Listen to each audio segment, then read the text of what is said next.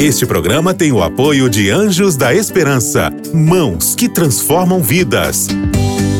Para saber mais, ligue para 12 21 27 30 30.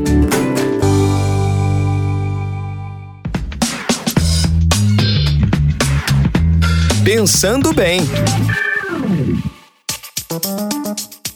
Olá, queridos amigos da Rádio Novo Tempo, obrigado por me deixar entrar aí na sua casa, pegar essa carona com você no seu carro, para a gente poder meditar aqui num texto bíblico que vai te ajudar a viver melhor, a viver de maneira mais produtiva, mais eficaz, a viver de maneira mais feliz. Sim, quando a gente segue o que a Bíblia diz, a gente vive de maneira mais feliz. Embora a grande preocupação da Bíblia não é com a nossa felicidade terrena, mas com a nossa salvação eterna. Mas a gente sempre adquire felicidade quando a gente segue aquilo que Deus mandou. E nós estamos aí numa sequência falando sobre como a Bíblia é importante para a nossa vida, a partir do Salmo 119, que é o maior trecho da Bíblia e dedicado somente a palavra de Deus. Então, leia comigo aqui o versículo 128 do Salmo 119. Por isso estimo todos os teus preceitos acerca de tudo como acima de tudo como retos e odeio toda falsa vereda. Eu quero ler com você o 127 também, porque ele completa essa ideia.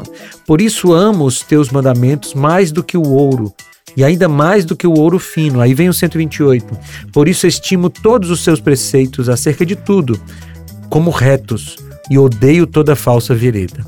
Veja, tem tanta verdade nesses dois versículos aqui, fica até difícil de selecionar nesse pequeno tempo que nós temos. Mas vamos lá. Primeiro, o salmista diz que ama os mandamentos de Deus, mais do que ele ama o ouro fino. Veja, o ouro fino é aquele ouro que já passou pelo processo de refinamento, é o ouro puro. É altamente valioso. E no tempo do salmista aqui, era a moeda da época, né? O ouro era a forma, uma das formas de comercializar, de fazer compra e venda e tal. Então, o, o salmista está dizendo que ele ama a, a palavra de Deus mais do que a pedra mais preciosa do seu tempo. Interessante isso, né? Só que no Salmo no versículo 128, ele diz que não, ele não diz apenas que ama a palavra de Deus. Não é apenas isso que ele faz. Ele também diz que odeia toda falsa vereda. Essa ideia de odiar o que é falso já apareceu aqui no Salmo 119 outras vezes. E essa é uma ideia que aparece em todo o texto bíblico. Porque Deus, ele funciona assim, ele ama a verdade e odeia a mentira. Ele ama o que é certo e odeia o que é errado. Deus funciona assim, nós como cristãos, como filhos de Deus, como imitadores de Deus, nós precisamos seguir aquilo que o Pai faz. A gente precisa amar a palavra de Deus, como o salmista diz aqui, e odiar a falsa vereda.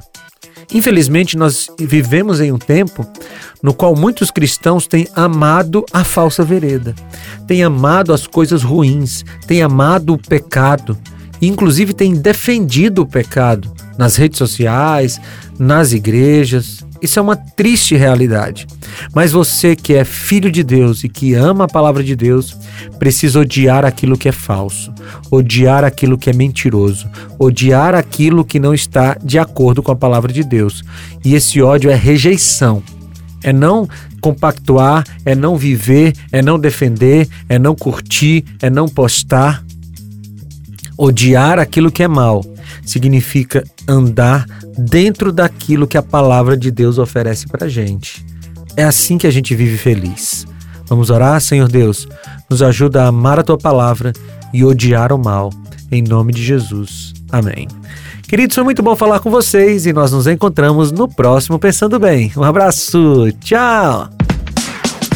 Você ouviu Pensando Bem com Felipe Amorim. Este programa é um oferecimento da revista Princípios. Entre no nosso site novotempo.com/rádio e peça sua revista totalmente grátis.